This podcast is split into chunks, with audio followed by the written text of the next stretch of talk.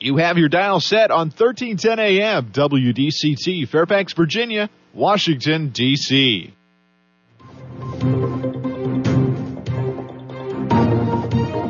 워싱턴과 미국, 그리고 세계의 흐름을 짚어보는 라디오 워싱턴의 시사 토크쇼, 워싱턴 전망대.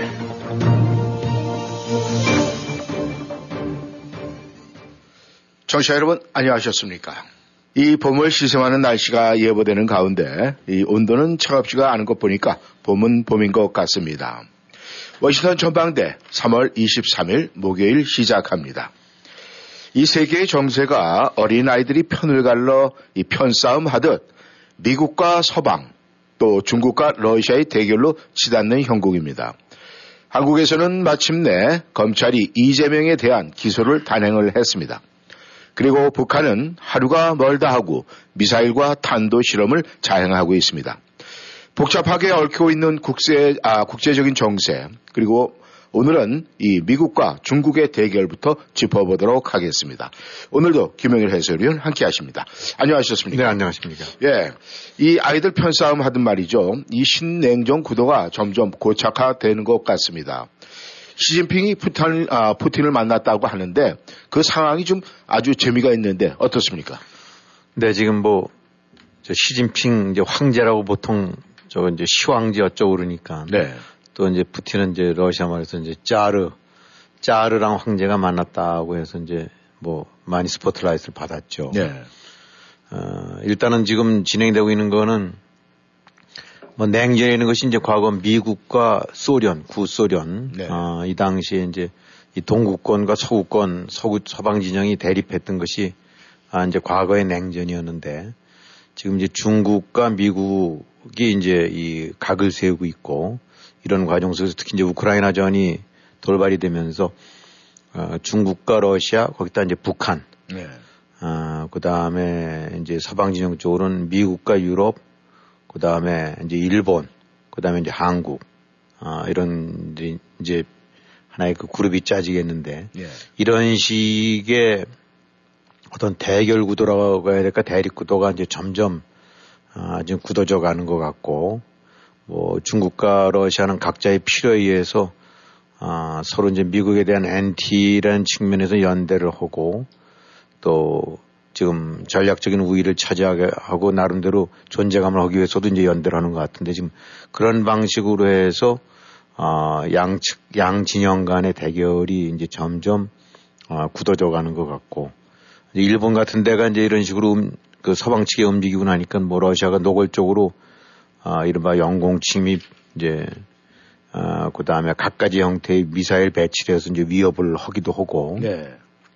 어떤 그 다음에 조금 마이너한 얘기 같긴 합니다만 일각에서 나왔던 얘기 이제 캐나다 같은 경우가 네. 지금 원래 지금 쿼드가 네. 인도랑 일본, 네. 이제 미국 이런 식으로 인도 태평양 이쪽 지역을 중심으로 해서 이제 짜지고 있는 하나의 지금 진행되고 있는 구도인데 신 쿼드로 해갖고 미국과 캐나다, 일본, 한국 네. 이렇게 넷이서 이제 요런 나라들이 태평양을 중심으로 같이 되고 있는 나라, 예, 접하고 예. 있는 나라들이니까.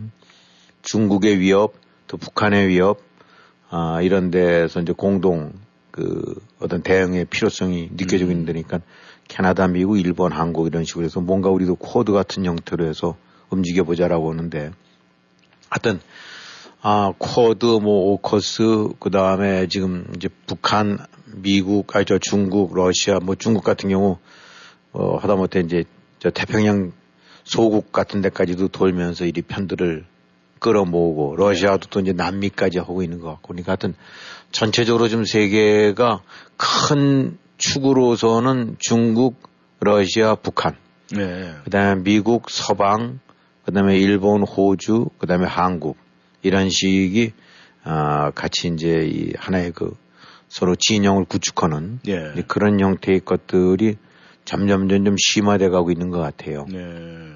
그러니까 한국으로 봐서는 여러 가지 이제 부담도 느껴질 일들이기도 하고 네. 또 한편으로 봐서는 이런 전반적인 흐름 속에서 어떻게 좌표를 설정해야 될지 네. 이거야말로 그전처럼 경제는 중국, 안보는 미국 또 뭐는 또 러시아. 네네. 이런 식의 촉수를 여러 군데 걸치면서 거기는 점점 이제 뭔가 선택을 요구하는 네. 이제 이런 상태로 그 구도가 바뀌어가고 있는 것 같고 그런 가운데서 이제 참고로 되면 일본 같은 경우는 뭐 아주 일찍이부터 능동적으로 또 주도적으로 이런 구도에 이 참여하는 것이 아니라 설계를 해갖고 네. 쿼드도 일본이 이제 강력하게 같이 이제 동조해서 추진했던 거고 네. 그러니까 지금 우크라이나에 대한 대응 같은 것도 그렇고 일본 같은 경우는 아주 확실하게 주도적 국가로 이런 양상 그 환경 속에서 부상해 가는 것 같은데 네네. 한국은 지금 뭐 그나마 그래도 윤석열 정부 바뀌고 난 다음에 뭔가 방향을 찾아가는 것 같긴 하지만은 네네. 부분적으로 보게 되면 여전히 어정쩡하고 이리저리 좌고우면하는 모습도 보이는 것 같고 어쨌든 지금 세계는 아주 우크라이나 전이 있는 것이 하나의 큰 계기가 됐겠죠. 네. 그걸 계기로 해서 그 2차 대전 이후 쭉 하나의 국제 질서로 구축되어 왔던 이른바 냉전 구도가 네. 완전히 또 거기 이제 바뀌어져서 신냉전 말 그대로 네. 이렇게 해서 새로운 편제들이 되어가는 것 같아요. 아주 나중에 역사상 이제 돌이켜 봤을 때 네. 굉장히 새로운 국제 질서가 구축되고 이합 집산이 이루어졌던 중요한 시기다. 네. 지금이라고 평가될 수 있는 그런 상황인 것 같습니다. 그렇다면 중국과 이 러시아가 뭐 정말 이 달콤한 밀월 관계를 유지할 것 같고, 그 다음에 말 그대로 뭐 이 브루스 춤을 추는 것 같은데, 이 브루스 춤을 추다 보면은 이제 누군가가 리더를 해야 되는데 말이죠. 그렇죠. 지금 그러면은 이 중국과 러시아, 누가 리더를 하는 것 같습니까? 지금 한마디로 혼낸다고 하면 좀 러시아가 턱을 받치고 어떻게든 추파를 보내고, 예. 이른바 몸을 비트는 것 같아요. 그 지금 여건으로 봐갖고는 지금 러시아는 굉장히 다급해 있죠. 네. 이제 우크라이나 전을 계기로 해갖고 이제 완전히 코너에 몰려서 물론 이리저리 그 창고에 놔둔 먼지 난 물자까지 모조리 끄집어내서 이제 이들이 다 동원해 가면서 버티고는 있는데 하다못해 미국과 서방 측 상대적으로 훨씬 풍성하고 넉넉한 데에서도 탄약이라든가 무기 같은 거 조달이 쉽지 않은데, 네. 러시아가 과거에는 어땠을지 모르긴 하지만, 이런 류의 엄청난 전쟁에서 소모전에서 네. 버티기가 쉽지 않거든요. 그러려면 그 다음에 가뜩이나 이제 여러 가지 수출 통제가 이루어지고 나니까, 이런 상황에서 지금 러시아는 어떻게 보면 그나마 유일하게 버티고 기대할 수 있는 존재가 중국밖에 없다라고 봐야 되겠죠. 네. 그러니까 원유 지금 제재 같은 데 속에서 그나마 중국에 러시아 에너지를 사들이는 돈줄 역할을 해주고 있고, 네. 그다음에 온갖 종류의 그 규제라든가 제재 속에서 중국이라는 뒷문이 살짝 열어놔갖고 뒤에서 딴짓거리들 해가면서 여러 가지 컴퓨터라든가 네. 그런 소재들 그 부품 조달 창구 역할을 하고 있는 네. 것 같고 무엇보다도 지금 그 진영 간의 머릿수로 봐갖고는 지금 러시아 편들 데가 없거든요. 네. 벨라루스 하나 이외에는 중국이 물론 이렇게 앉아갖고 그냥 뜬금없는 소리식으로 해서 떠들긴 하지만은 어쨌든 미국 정보망에서 어떻게 파악하고 있는지 모르지만 현재 노골적으로 많은 무기를 지원하고 있는 측면 그런 것까지는 않다라고 하고 하지만 그런 움직임은 명백히 보이지만 그러니까 주변에 있는 카자흐스탄서부터 시작해서 탄자드라는 작은 소국들 영향권하에 되지만 소위 이제 별로 영향가는 없는 그러니까 국제 관계에서 지금 완전히 고립돼 있는 상태 오죽하면 그 국제형사재판소에서 체포영장까지 발부받은 처지니까. 예.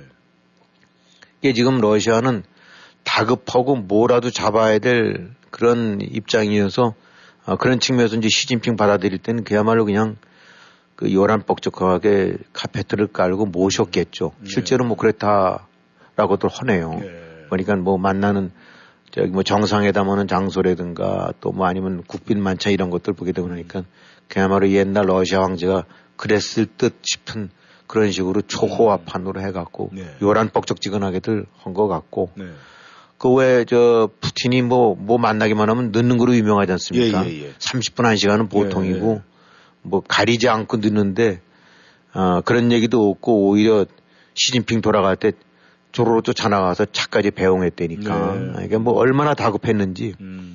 근데 지금 진행되고 있는 건 아까 브루스 춘판 얘기하셨는데 이 유감스럽게도 이제 이번 그 중국이랑 러시아 정상회담에서 나온 평가는 러시아가 얻은 게 별로 없는 것 같다. 러시아 입장으로 봐서는 무기 지원, 각종 뭐 이 부품 내지 첨단 정밀 이제 무기라든가 아니면 산업 이제 소재 이런 것들 원했을 거 아닙니까? 모르겠어요. 이제 뒤에서는 뒷전에서는 다 그랬을 거라고 보긴 하지만은 또 러시아는 뒷전도 뒷전이지만 명시적으로 중국이 같이 가겠다. 중국이 우리의 탄탄한 후원군이다라는 것들을 과시해야 또 그나마 이것이 대외적으로 될 텐데 그런 것들은 별로 없었고 이른바 이제 시진핑만 극적으로 떠받들여지고 모시고 시진핑은 그냥 약간 시사적인 얘기, 약간 수사적인 얘기식으로 해서 해서 가장 이제 원했던 것이 시진핑한테도 똑 떨어지는 지원 얘기를 들었으면 했는데 그런 거는 공동성명에 어린 나온 거 없는 것 같고 그러니까 일단은 파는 버리고 뭐 요란하게 사진들은 찍고 했지만 그야말로 포토세션 마냥 사진만 찍은 외형적으로는 내막적으로는 어땠을지 모르긴 하지만은 외형적으로 이제 그런 식의 그 정도에 그쳤다. 근데 뭐 사실 이럴 수밖에 없는 거는 중국 입장에서는 어떤지 미국의 뻗대는 모습도 보여야 되고 뭐 나름대로 우리가 완전히 이제 G2로서 미국과 대적할 수 있는 하나의 이제 우리 중심으로 말이야. 이제 좀 판이 바뀌었어라고 하는 걸 과시해야 되니까 끊임없이 미국과는 대립을 하고 어떤 측면에서는 그런 모양새가 필요한데 여기서 이제 빼놓을 수 없는 것이 EU를 중심으로 된 이제 유럽 세력이거든요. 그러니까 중국이 미국과는 척을 지금 어떻게든 대결 구도로 갈 수 있다 하더라도 거기서 먹고 살고 그러려면 팔아야 되고 국제 정치 속에서 뭐 아프리카 국가고 수십 개국보다는 차라리 프랑스, 독일이 하나 손들어주는 것이 훨씬 더 입김이 크지고 그런 걸 아니까. 그러니까 이 유럽과는 등을 져서는 안 된다라는 것이 아주 또 중국인 이들은 뇌리 속에는 강력하거든요. 그래서 제일 바람직한 건 뭐 프랑스, 독일 이런 데가 번쩍번쩍 튀어나오면서 같은 서방이긴 하지만 미국이 통제하기 어려운 약간의 따로 노는 것 같은. 그래서 미국은 미국대로 상대하고 유럽은 따로 국밥처럼 상대해서 그 사이에서 적절하게 실리와 균형을 치고 이런 것들이었는데 어차피 이번에 지금 우크라이나 전으로 인해 갖고 완전히 유럽이 나래비 서갖고 그냥 줄 맞춰서 지금 미국이랑 같이 움직이고 그러니까 아주 부담스러운 거죠. 근데 지금 러시아 입장으로 봐서는 바로 우크라이나 전 때 명료하게 러시아의 등을 좀 같이 나눌 수 있는 모습을 보여주고자 했는데 그걸 안 하죠. 그러니까 이제 그런 측면으로 봐서는 푸틴은 그냥 손가락만 빨고 있다가 할 수밖에 없는 것이 중국은 중국대로 그 얼마나 우명한 계산들이 많겠어요. 그냥 러시아는 이런 식으로 해서 같이 어깨동무하고 가는 것 같긴 하지만 또 한편의 어깨동무는 내지 손짓은 계속 유럽에 해야 되고 또 미국에 안 할 수가 없겠죠. 야, 우리가 이 정도 선에서 뭐 그 나름대로 어떤 그 적정선에서 핸디 조절하는 것이 있을 거라고요. 특히 유럽에 대해서는 확실하게. 그러다 보니까 많이 못 나가겠죠. 그러니까 그거는 결국은 푸틴이 별로 얻은 게 없다. 이제 이런 상태인데 하여튼 그럼에도 불구하고 이제 미국 주도의 서방과 그 다음에 중국 주도 내지 중국이 주도권을 쥔 이런 러시아와 북한. 뭐 북한에 관해서도 이번에도 얘기하는 거면 명백하게 북한 편 드니까. 뭐 지금 미국, 북한이 저렇게 핵무기 만드는 거 다 이렇게 살 권리를 제대로 보장 안 해주니까 저렇게 하는 거 아니냐는 식으로 해갖고. 그래서 이제 여기서 정말 중요한 거는 우크라이나가 지금 완전히 이 깡패 이 군사 패권국에 휘둘리는 것처럼 자칫 잘못하다가는 국제 무대 속에서 북한, 한국 같은 경우도 얼마든지 공깃돌 처분 대우밖에 못 받을 수가 있다. 그러니까 이 중국과 러시아라는 한 축이 미국과 서방이란 또 한 축과 저거 했었을 때 얼마든지 거기서 이렇게 교환 내지 협상 대상이 될 수 있는, 그러니까 그런 식으로 전락할 수도 있는 것이 지금의 이런 굉장히 엄정하고 냉혹한 국제 질서니까 이런 것도 이제 지켜보게 된다고 하면 이게 정말 한국 입장에서는 중요한 시점이구나, 포지셔닝을 어떻게 해야 되겠구나, 그렇지 않게 되다가는 완전히 장기판에 졸로 바뀔 수가 있다, 졸로 전락할 수 있다. 그래도 일본은 보게 되고 나면은 장기판으로 친댄다고 하면 서방이 차라면은 그래도 일본이 포나 말 정도는 되는데 한국은 지금 명료하게 얘기해서 어느 대우를 받고 어느 역할을 하고 있는가. 지금 유감스럽게도 차는 더 말할 것도 없고 마상급이나 될까, 아니면 지금 사실은 졸급밖에 안 되는 게 아니냐. 이제까지 특히 문재인 정권 때 그랬고 그런 자꾸 메시지를 느끼게 만드는 거죠. 지금 김 의원님 말씀하신 대로 이 지난 정권에서 저희가 이 장기판의 조례 역할밖에 못했다, 이제 그 말씀은 뭐 대한민국 많은 국민들이 다 인지하고 있는 것 같은데, 아마 모르긴 몰라도 이 러시아가 이 중국 사람들의 그 속내를 알면은 지금 저런 식의 모습은 보이지 않을 거다, 이런 생각이 들긴 하는데, 아무튼 이 중국이라는 사람들 연구 대상입니다. 지금 이 국제적인 정세가 이런 식으로 미국 대 서방, 그 다음에 중국과 이 러시아 뭐 이런 식으로 편가름 속에서 또 편싸움의 영향을 지금 보이고 있는데, 이런 흐름이 우크라이나 전쟁에 어떤 영향을 미칠 수 있나, 이런 부분은 어떻게 생각을 하십니까? 네, 당연히 이제 미국 입장이나 서방 측에서는 중국한테 할 수 있는 것이, 야 니들 그 뒷전에서 문 열어서 딴짓하지 말고 저 남이나라 지금 저거에서 저 분탕질 하고 있는 러시아에 압박을 가해갖고 그만해, 돌아가고 이런 식의 영향을 미쳐주기를 기대할 수 있었고 해봤었더랬죠. 그러나 그것이 얼마나 나이브하고 부질없는 얘기인지 아마 많이들 느낄 겁니다. 사실 이와 같은 현상은 한국의 북한 핵 때 고스란히 나왔던 거예요. 미국이 가지고 있었던 그 유화적인 사고방식은 중국이라는 나라를 모르고 북한이라는 나라를 모르는 입장에서 했던 거는, 야 중국이 뭔가 영향을 미쳐갖고 북한 핵 개발에 억제를 좀 시킬 여지가 있지 않을까. 끊임없이 그래서 중국 역할론 때문에 미국 정부도 공화당이든 민주당이든 바뀌지 않고 그런 환상 속에서 결국은 많은 시간을 소요한 거고, 지난 문재인 정권 같은 경우도 바로 그것에 의해서 시진핑 찾아가서 고봉 어쩌고 오고 변방 어쩌고 했던 것도, 머리 조아렸던 것도 어떻게 중국이 잘 좀 얘기해서 저걸 할까, 저 북한에 대해서 영향을 미칠까 하는데 그 전혀 아니지 않습니까? 그러니까 이번에도 보게 되고 나면 그런 측면에서의 어떤 대의라든가 이런 것들 부분은 아니고 명료하게 자기 이익, 국익, 자기 차원에서 자기 이득 속에서만 움직이는 거니까 이런 식에서 그런 식만 헌댄다고 하면 우크라이나 전쟁이 어쨌든 간에 명시적인 건 아니지만 뒷전에서 가담하고 러시아의 그 뒷배 노릇을 하는 거란 말입니다. 러시아의 전쟁, 그 침략을 명백하게 비난을 하고 거기에서 제재를 가야 되는데 그런 말 하나도 없거든요.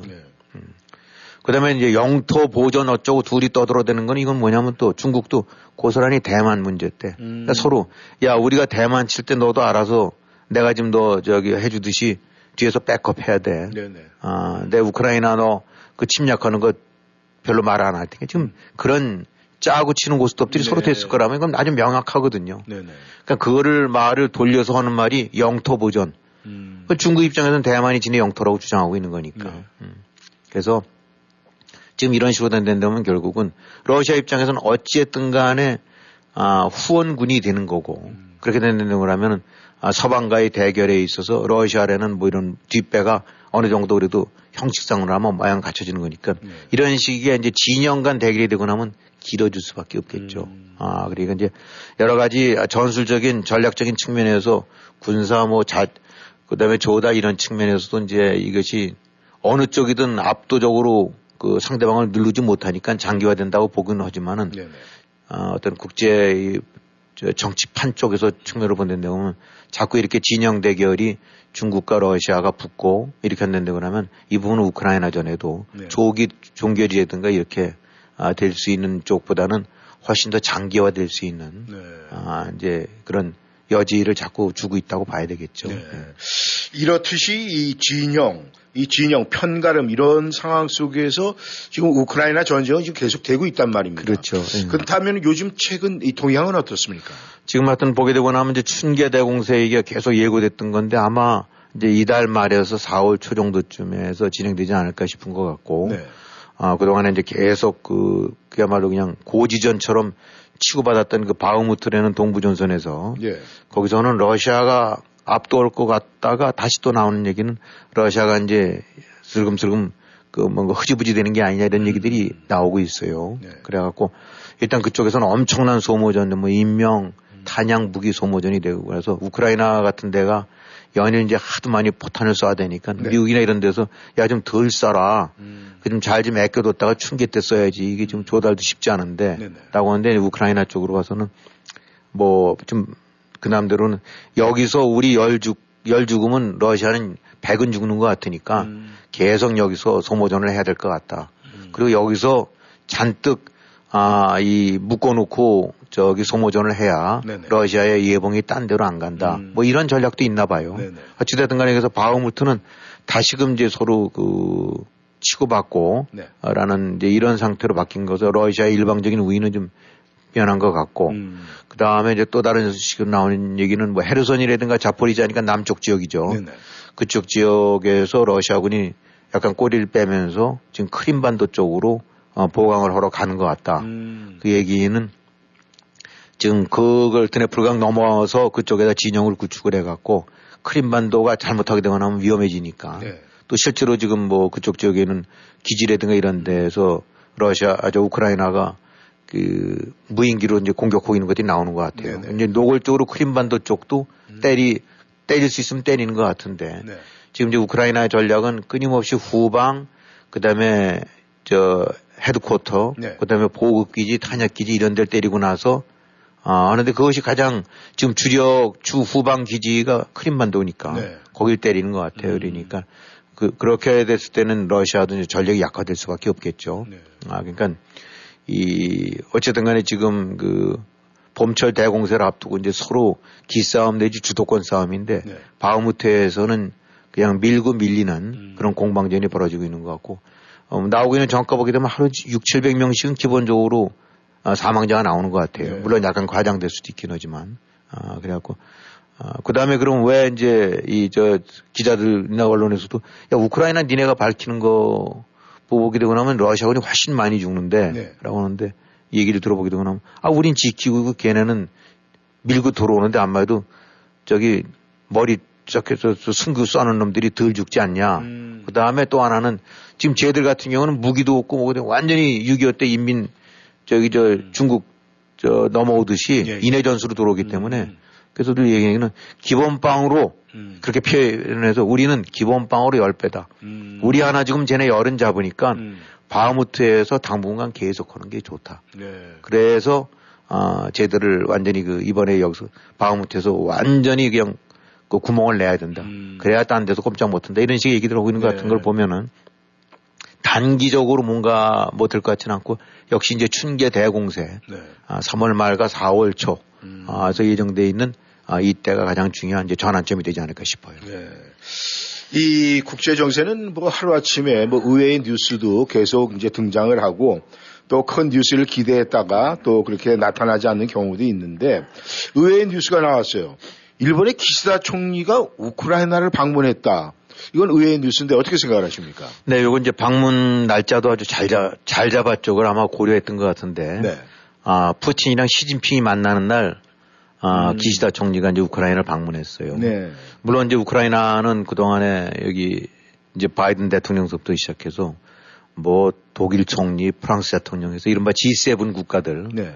다 방문했던 거고 일본만 남았던 것 같은데, 하여튼, 일본 총리가 인도 방문을 했다가 예정에는 이제 거기서 돌아가는 걸로 됐다가 살짝 거기서 비행기를 타고 폴란드로 가갖고, 네.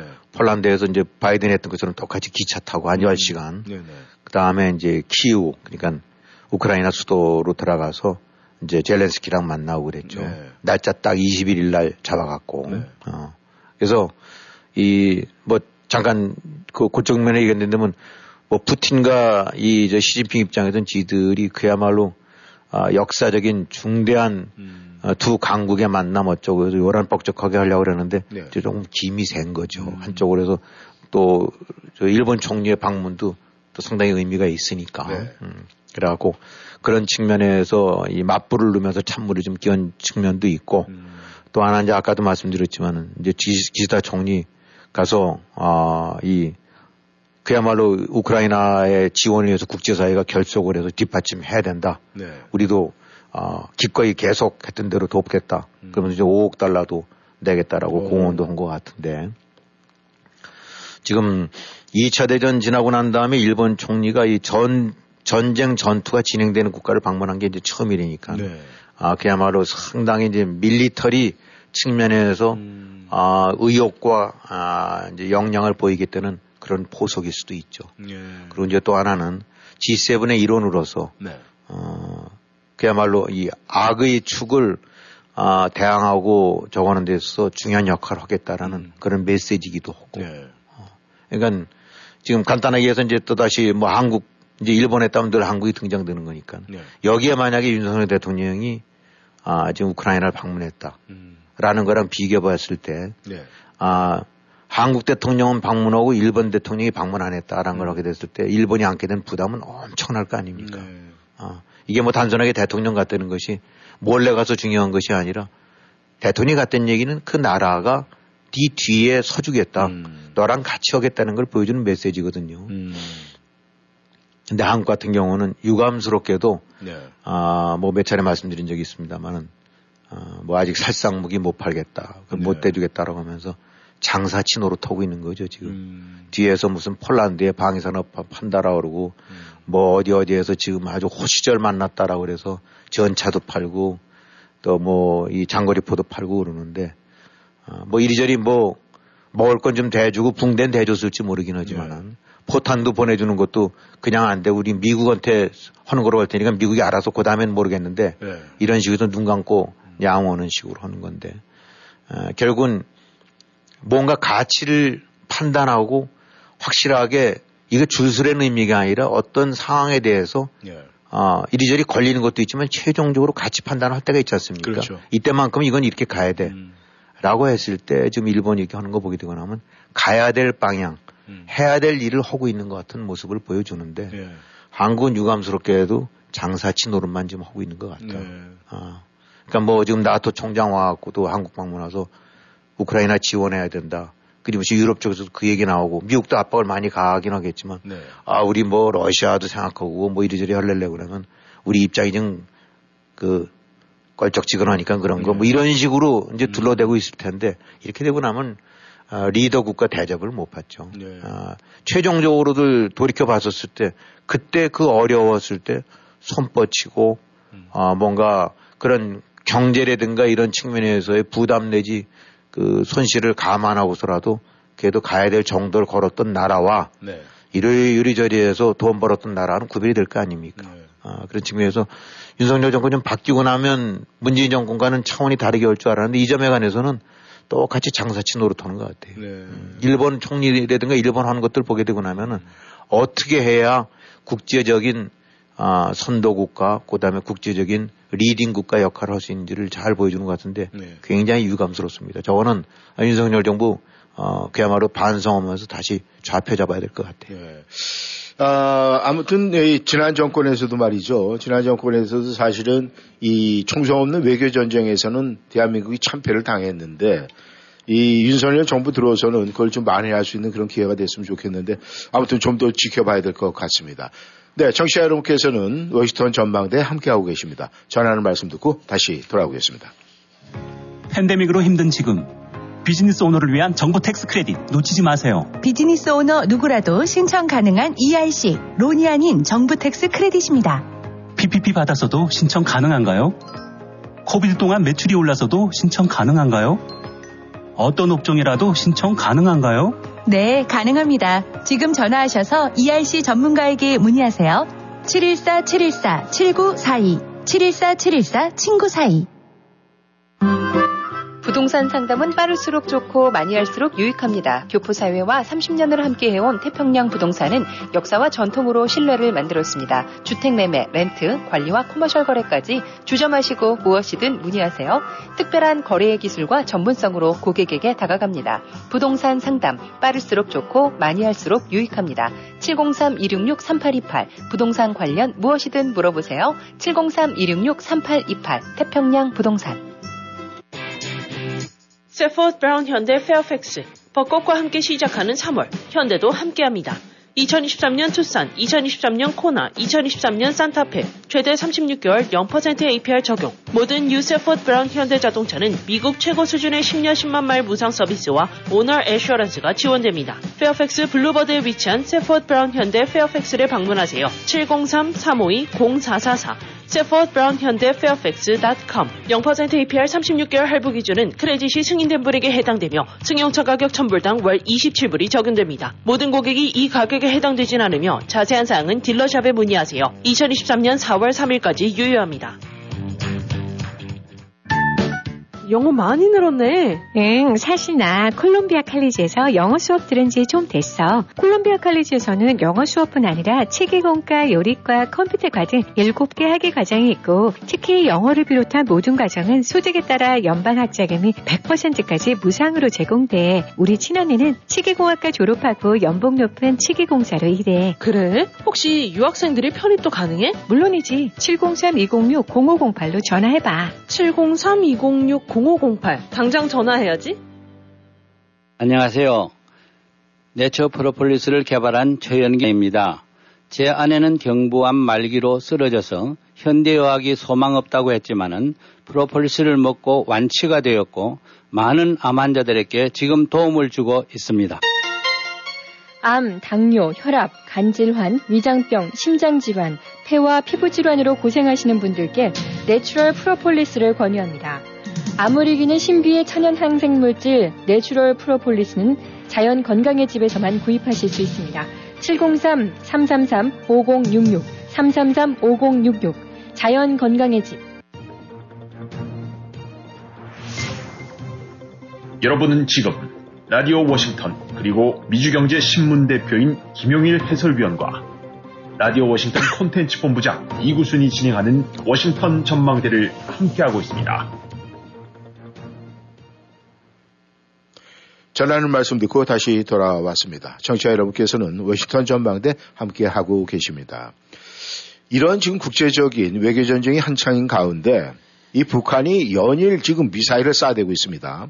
그러면서 말을 안 하면 되는데 만약에 자기네들이 이 실험한 대로 만약에 서울을 향해서 핵폭탄을 터뜨렸다. 그러면 사상자 엄청난다 이런 공갈 협박까지 지금 하고 있습니다. 그렇죠. 이 문제 어떻게 생각을 하십니까? 네, 지금 어떤 우크라이나전 어떻게 중국 어쩌고 대만하고 그런 사이에서 지금 김정은이 그냥 하루도리로 쏴대고 있죠. 네. 딸 데리고 다니면서 지금 단지 핵실험 부분까지만 안 갔다 뿐이지 고체 연료로 된 ICBM도 쏴오고 순항 미사일도 쏴대고 네. 군사훈련 하다니까 연일 그런 데는데 지금 어차피 그런 부분들도 벌써 하도 하다 보니까 좀 둔감해졌다라고 하는데 좀 최근에 했던 것 중에서는 800m 고도 800m에서 기폭 실험을 했다는 건데 네.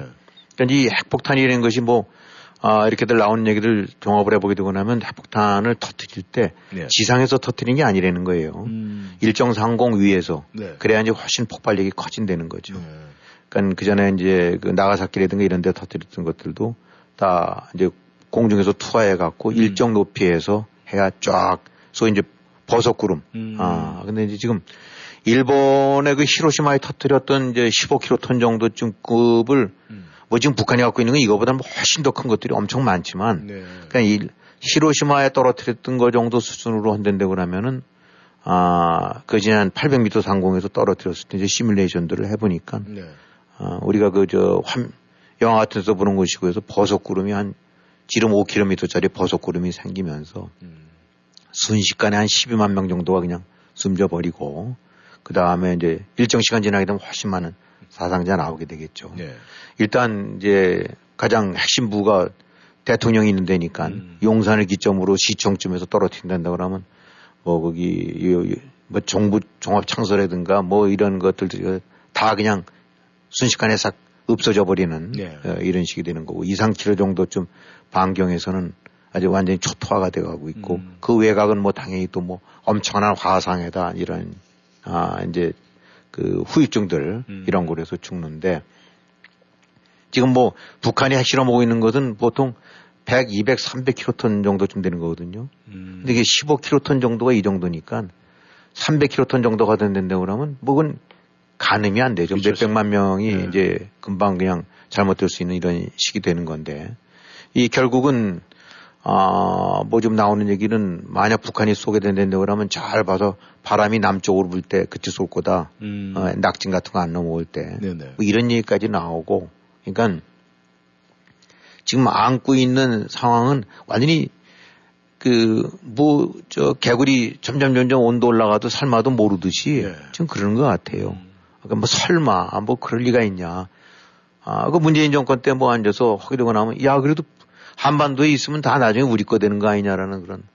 그 다음에 늘 했던 얘기가 DJ 정부서부터 시작해서 좌파들이 했던 얘기가 북한이 같은 동족을 향해서 쏠 수 있는 그런 핵 개발하는 사람들이 아니다라는.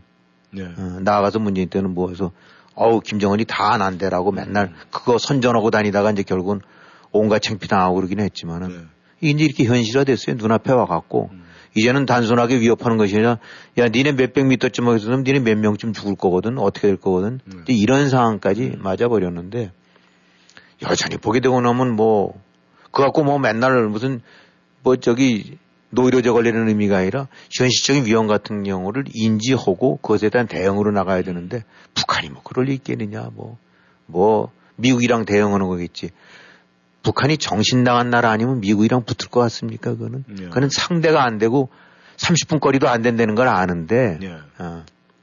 결국은 모든 그 압박의 가장 주 대상은 대한민국이고 한국 사람들인데 서울인데 뭐.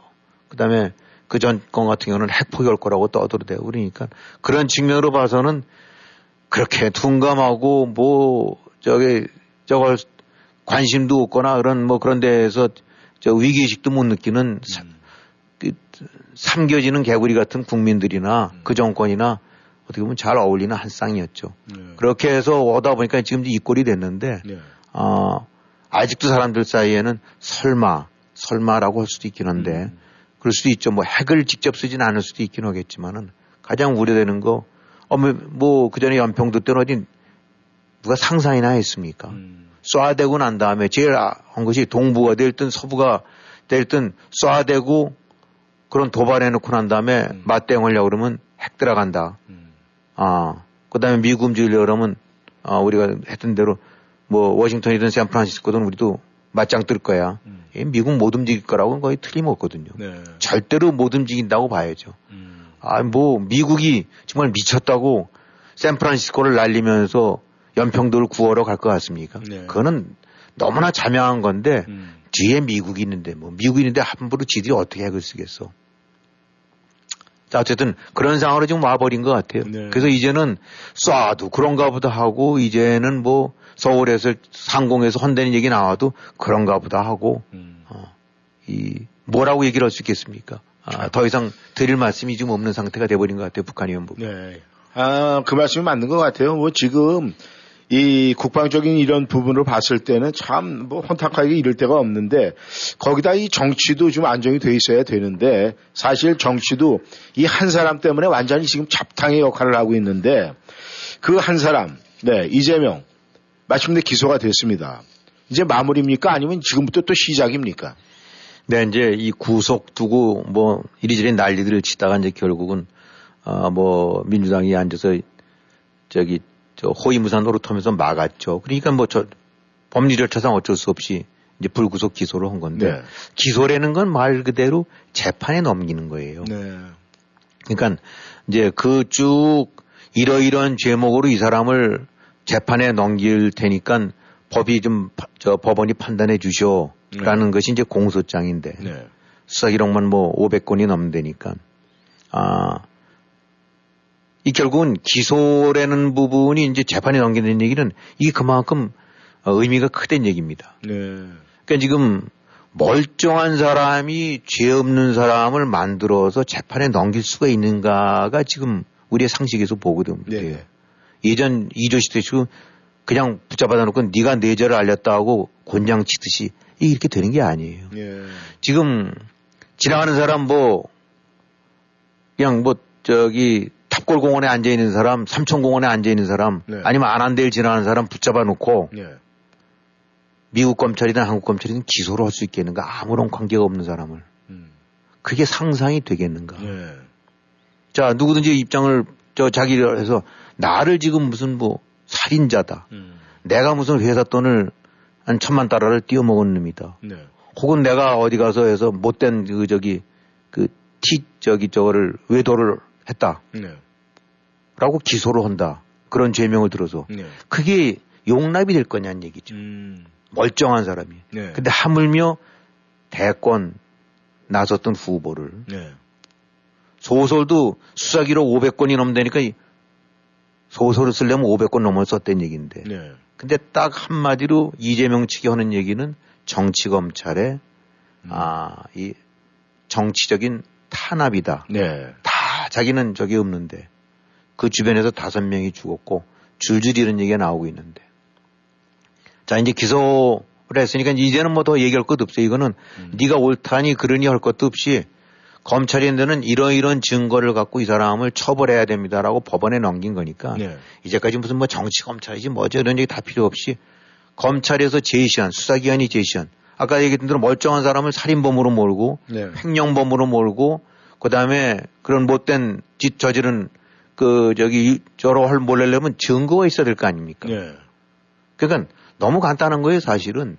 멀쩡한 사람이 그런 의혹 받을 때는 그래? 내가 사람 죽였다는 증거 갖고 와봐. 내가 돈 뜯었다는 증거 대봐. 네. 아니면 너 죽는 거야. 그러면 누구든지 그런 걸 받았을 때 만나자. 법이 아니라 검찰이나 경찰이든 FBI든 가자. 그래서 다 같이 마주 앉아놓고 네. 네가 했던 얘기 한번 해봐. 네. 네가 그래서 내가 이렇게 잘못했다는 거. 네. 이게 사실 보통 사람인데 이재명이라는 사람의 대응이 뭐였느냐? 말은 번지르르하게 했지만은 결국은 묵비권 행사한 거거든요. 네. 이 형사 변호사들 여러 가지 어떻게든지 죄인한테 벌을 덜 받게 아니면 무죄로 만들려고 하는 여러 가지 전략 중에 가장 기본적인 것이 수사기관에 가서 했었을 때는 일단은 부인을 하게끔 되도록이면 할 만한 건 다 부인을 하게 되죠. 아니다, 네. 아니다. 네. 그러다가 빼도 박도 못하는 증거가 나오기 시작하면 함부로 부인을 못해요. 그 다음에 나오는 얘기가 뭐냐면 모른다. 그 다음 단계로 또 나온 얘기가 기억이 안 난다. 네. 왜냐하면 모른다라고 얘기를 했을 때 야, 네가 이걸 앞뒤 정황을 봤을 때 네가 이게 모른다는 말이 될 것 같아? 라는 상황이 있게 돼요. 네. 또 코너에 몰려갖고 그럼 모른다라고 되고 나면 그것도 씨알이 안 먹히게 되고 나면 그 다음 단계 나온 얘기가 기억이 안 난다. 네. 이거는 어떻게 기억이 안 난다는 부인과는 다른 거예요. 안 했다와는 다른 거예요. 너 사람 죽였지? 이런 증거 있는데 기억이 안 나는데 이거는 나 안 죽였어요랑은 다르거든요. 네. 너 돈 떼어먹었지? 나 안 떼어먹었어요는 너 안 떼어먹었다는데 결국은 네 구자에 들어간 거 봤더니 떼어먹은 거 아니야. 너 거짓말했지? 이제까지 한 모든 증거 네가 했던 거는 신빙성이 떨어지는 거야. 이렇게 되고 나니까 기억이 안 나는데요. 너 누구 만났지? 기억이 안 나는 것 같은데. 이게 바로 지금 골프장 가서도 기억이 안 난다라고 그러고 안 난다라고. 그 다음에 이제 더 코너에 몰렸을 때 네. 기억이 안 난다는 말까지조차도 잘 먹히지 않을 때 나오는 얘기가 묵비권이에요. 이게 조국이 썼던 수법이고 네. 이재명이 썼던 수법이에요. 쭉 지난번도 답변인지 뭔지 적어놓고 여기에 가름합니다. 이 답변 써놓은 겁니다. 그러니까 어떤 이런 사건에 관해서 함부로 예단하면 안 되겠죠. 네. 하다 보니까 검찰이 다 얽어갖고 무죄가 날 수도 있긴 하지만은 네. 여러 가지 증거나 이런 것들 그동안에 제시된 것들을 보게 됐을 때 이재명이라는 사람의 대응은 묵비권이라는 얘기는 다 짐작이 갈 만한 일이죠. 근데 이제 이것도 사실 이런 논란도 필요는 없어요. 이제는 법원은 어마한 거니까 네. 이제는 법 심리 과정을 통해서 양측이 증거 제시하고 반박하고 이런 네. 과정 속에서 그러면 드러나겠죠. 여기서 만약에 검찰이 이재명 측 주장대로 해서 정치검찰, 덮어 씌우고 이런 걸 한다고 그러면 검찰은 무너지죠. 네. 저거는 줄줄이 다, 당연히 또 그래야 되고 멀쩡한 사람을. 네. 그러니까 이제는 건건일척이에요. 이제는 아무리 말장난하고 한다 하더라도 이제 증거 들이대면서 네. 그 증거가 타당하다고 판단되고 나면은 이제 빼도 맛도 못하는 상황이 이제 시작되는 거죠. 그러니까 네. 그야말로 그 요즘 뭐 저기 저 무슨 글로리 영화 많이 있지 않습니까? 네. 이제는 슬슬 이재명이가 이제 연진이 박연진인가 그랬죠. 예, 예. 이제 입장이 바뀌어가는 거겠죠. 예. 그동안은 잘 해먹었는데. 참, 이 이재명. 하여간 우리가 연구 대상 중에 대상입니다. 그런데도 불구하고 지금 이 상황이 그렇게 됐는데도 불구하고 이 반일 감정을 부추기면서 네, 뭐 정치 탄압이다. 이재명. 뭐 이런 식으로 지금 말 그대로 이걸 갖다 지금 이 분산시키려고 하는데 지금 이런 방법이 먹히겠습니까? 그렇죠. 이게 지금 뭐 보니까 이제 원래 이제 기소되고 나면은 그 어느 나라든지 정당 속에서 아이 부패라든가 뭐든 해서 기소되고 나면 그런 당직 내지 리더십을 가질 수가 없잖아요. 네. 그러면 관두고 그다음에 재판 받고 난 다음에 무죄로 판결되고 나면 다시 돌아올 수는 있는 건데 네. 일단 기소라는 건 아까도 말씀드린 대로 그냥 쭉쭉 몇 자 적어서 제 저런 범죄 저질렀어요 이게 아니에요. 그런 증거와 모든 걸 다 입증할 수 있는 자료를 제시해가면서 한 거기 때문에 일단은 저거는 의미가 있다라고 보고 당직을 관둬야 되는데.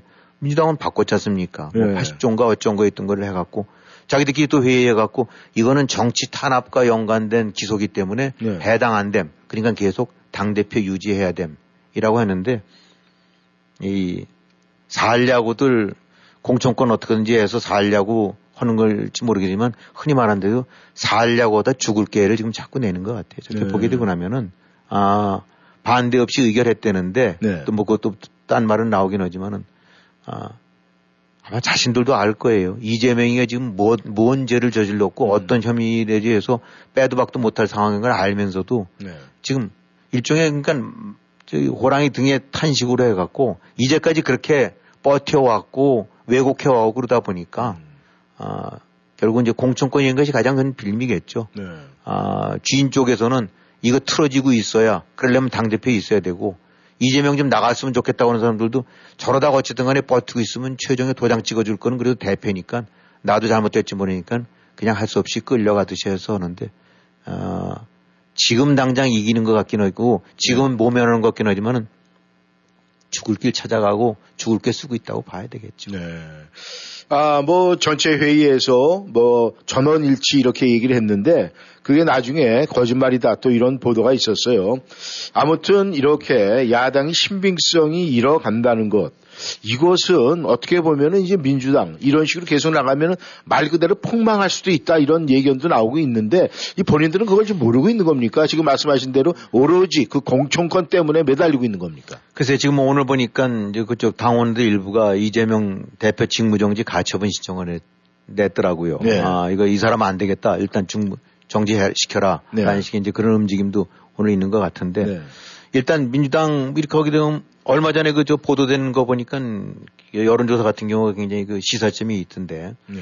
한국갤럽인가에서 지난주에 했던 거 보게 되니까 호남 지역에서 민주당 지지율이 38%래요. 그런데 네. 호남의 땀은 뭐 예외할 것 없이 그냥 거의 올인해서 밀어주는 데 그렇죠. 아닙니까? 70, 80%는 뭐 기본이죠. 그래서 뭐 한 저기 1년 전만 하더라도 7, 80%, 77%인가 그렇게 나왔대요. 네. 그게 이제 한 10개월 만에 반토막이 난 거죠. 네. 근데 여기서 이제 주목할 바는 이재명이란 사람이 대통령 선거 떨어지고 난 다음에 인천인가 어디에서 국회의원 출마하고 나니까 70% 됐던 지지율이 60%로 뚝 떨어지고 네. 그 다음에 체포동의안 당대표로 선출되니까 40%대로 떨어지고 네.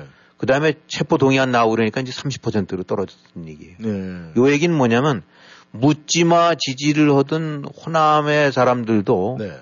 이건 아니다 싶다는 그런 그 민심이 고스란히 반영돼 가고 있다고 봐야 되겠죠. 네.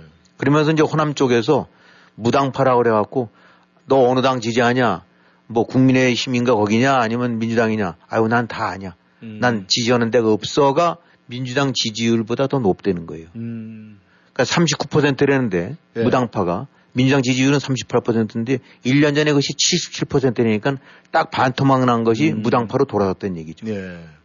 결국은 가장 지지에 제일 그 보루 역할을 했었던 민주당의 보루 역할을 했었는데 호남인데 예. 거기 지지율이 반토막이 났던 얘기는 이거는 심각한 사인이다. 그리고 아무리 지금 국회의원들이 앉아서 해갖고 뭐 당 대표를 계속 밀고 한다 해봐야 지금 따로 놀고 있는 거다 민심과는. 예. 그러면서 차기 대선 주자로 이재명이란 지지율을 지지한다는 사람이 20대 광주에는 20대 저 젊은이들 사이에서는 7%밖에 안 되는 얘기예요. 네. 그다음에 구속 수사가 필요하다는 응답이 네. 오히려 40% 정도에 가까워졌다. 그러니까 이 얘기는 지금 아무리 뭐 개딸들 내세워서 이렇게 해서 하고 한다 하더라도 네. 결국은 지금 민주당이 일반 국민의 여론, 특히 가장 강력한 지지층이었던 텃밭 여론조차와도 완전히 따로 노는 지금 죽을 길 가고 있다. 네. 아까 그래서 이제 죽을 게만 쓰고 있다는 건데 그런 길로 접어들고 있는 것 같아요. 네. 지금 사실은 이 정치 이 마당 놀이판을 갖다가 이 만들어 놓은 사람이 있어요. 그거는 사실 지난 정부에서 현재 이 정치 마당 놀이판을 만들어 놨는데 이 마당 놀이판을 만들어 놓은 문재인 전임 대통령이 요즘 자주 나대고 있어요. 자주 지금 언론에 얼굴을 내밀고 있습니다. 이거 어떻게 평가를 해야 되겠습니까? 글쎄 뭐 좋아하는 사람도 있을 수 있긴 하겠지만은 원래 그렇지 않아도 대통령 잘하고 나가도 사실은 더 이상 언급 안 해주는 것이 네. 뚝 떨어져서 이제는 그 스포트라이트에서 벗어져 주는 것이 예의거든요. 네. 다시 나올 것도 아니고 또 그래서도 안 되는 거니까. 근데 뭐 좀 보게 되거나 하면 그 뭐 지난번에 풍산께서 개 코미디서부터 시작을 해갖고 뭐 걸핏하면 무슨 창추 쳐놓는다, 뭐 아니면 무슨 서점을 운영한다, 또 누구누구 만났다 해서 또 사진 내보내고 감작한다고 보내고 뭐 일정 기간 동안 저걸 해서 계속 나오는 것 같아요. 뭐 네. 자기 이렇게 드러내면 되지 않으면 못 견디는 뭐 그런 거 있지 않습니까? 네. 예, 뭐 그런 것 같은데, 그렇다면 단순히 그거냐. 근데 여러 가지, 이 전략적인 잔머리가 있다고 봐야 되겠죠. 네. 일단 말로는 뭐 본인 저걸 때 자기 이제 잊혀지고 싶다라는 그러는데 그건 이제 말뿐인 거고 일단 어쨌든 간에 지금 정치판 보게 되니까 이른바 문파 대깨문에 여전히 상징적으로 해갖고 어떻게 보면 뒤에서 상황 노릇하기 때는 그런 얘기도 하고 이렇게 자꾸 등장하는 거는 나이 잊지 마세요 물망초 지금 저거는 거 아니겠습니까? 네. 나 아직 살고 있어 하고 계속 각인시키려고 하는 건데 그런 측면도 있을 거고 또 하나는 이제 여권이라든가 이재명 쪽에 대한 메시지를 좀 보내고 있는 거라고 봐야 되겠죠. 네. 지금 문재인 사람이 걸려있는 게 얼마나 많습니까? 네. 서해 공무원, 그 다음에 납북어부, 송환, 울산, 시장, 월성, 원전 줄줄이 이거 해갖고 이제 어떤 식으로 그 줄줄이 엮여져 나올지 모르니까 항상 아닌 척 하더라도 자기도 떼에 들어갈 수 있다는 그런 위기 내지 부담감 클 거 아니겠습니까? 네. 그러려면은 끊임없이 혹시 그런 거 지금 추진하고 있을지 모를 정부 여권에 대해서 그런 거 했다간 부담 커. 네. 나 건드렸다가는 당신들도 다쳐. 내지 나 아직도 이렇게 살아 있어라는 거를 끊임없이 메시지를 보내야 되겠죠. 어떻게 보게 되면 카드가 있을 것도 같아요. 그래도 한 나라 정부를 움직였던 거라면 거기서 얼마나 많은 정보와 뒤 꿍꿍이 구린 것들을 많이 알고 있겠습니까? 네. 캐비넷에 잔뜩 담아놨겠죠. 어쩌면 그런 거 카드 만지작만지작거리면서 네. 이 정도 선에서만 하지 아니면 나도 깔 테니까 아마 이런 얘기 하시고 있을 수도 있어요. 네. 능이 있을 수 있는 일인데 어쨌든 간에 그런 류의 끊임없는 견제용 과시용이 아닌가 싶은 거 같기도 하고 또 어떻게 보게 되고 나면 지금 뭐 저 박지원 뭐 찾아가서 어쩌고 그 사람 왜 자꾸 다니는지 모르겠는데 네. 또 이재명도 그렇고 박지원, 이재명, 문재인 뭐 사실 다 지금 같은 배 탄 거 아니겠습니까? 맞습니다. 그러니까 밀고 땡기고 해가면서 네. 이렇게 해서 이 한편으로는 견제하면서 또 한편으로는 이 서로 저기 그런 식의 담합을 해가면서 네. 지금 서로가 서로를 챙겨주거나 이 저 떨어뜨리면 안 될 상황이에요. 최소한도 지금은 전략적으로 같이 그 동맹을 맺어갖고 네. 이른바 정부의 칼날. 수사와 검찰의 칼날에서 이거를 지켜야 되니까. 그래서 그런 측면으로 봐갖고는 결국은 안 나올 수가 없는 네. 쥐죽은 듯이 있어서는 안 되고 끊임없이 이런 이벤트 저런 이슈로 해갖고 톡톡 불거러져서 한마디 하고 또 메시지 던지고 대깨면 뭐 개딸들한테 계속 메시지 던져서 그남대로 연대해갖고 정부 쪽에 관해서는 이런 식으로 공동 보조를 취하자라는 이런 식의 그렇게 보게 되거나 하면 그 범죄 혐의자 네. 내지 범죄 피의자들끼리 연대할 수 있는 거 아닙니까? 그런 측면에서 나올 수밖에 없겠죠. 네. 그러니까 뭐 앞으로 이제 그 대신 지금 아까 소개해드렸던 호남의 민심처럼 네. 이제 이재명이가 딱 봤더니 이건 안 되겠네. 이 여러 가지 전략적 이유에 의해서 같이 손잡고 내지 서로 등 두드리면서 가는 모양새를 하려고 그랬었었는데 네. 아닌 것 같네라고 하게 되고 나면. 뭐 냉정하게 이제 또 달라질 수 있겠죠. 네. 문재인이라는 사람이 초점이 뭐 이재명 도우려고 하는 것이라 지금 하고 있는 것도 어떻게 하면 내가 사느냐를 위해서 하는 건데 네. 이제 이재명이가 완전히 썩어버린 카드로 된다 그러면 또 달라질 수 있는 거겠죠. 그런 측면에서는 문재인이라는 사람의 동태가 이재명의 향후 그 살길과도 굉장히 중요한 연관관계가 있으니까 그거 잘 살펴봐야 되면 재미있을 것 같아요. 네. 그렇다면 결국은 이 셰익스피어 이야기대로 죽느냐 사느냐 이것이 문제가 되겠습니다. 네, 청취자 여러분, 워싱턴 전망대 여기서 인사를 드리겠습니다. 좋은 시간 또 좋은 하루 보내시고 저희는 다음 시간에 만나겠습니다. 감사합니다. 안녕히 계십시오. 수고하셨습니다. 네, 수고하셨습니다.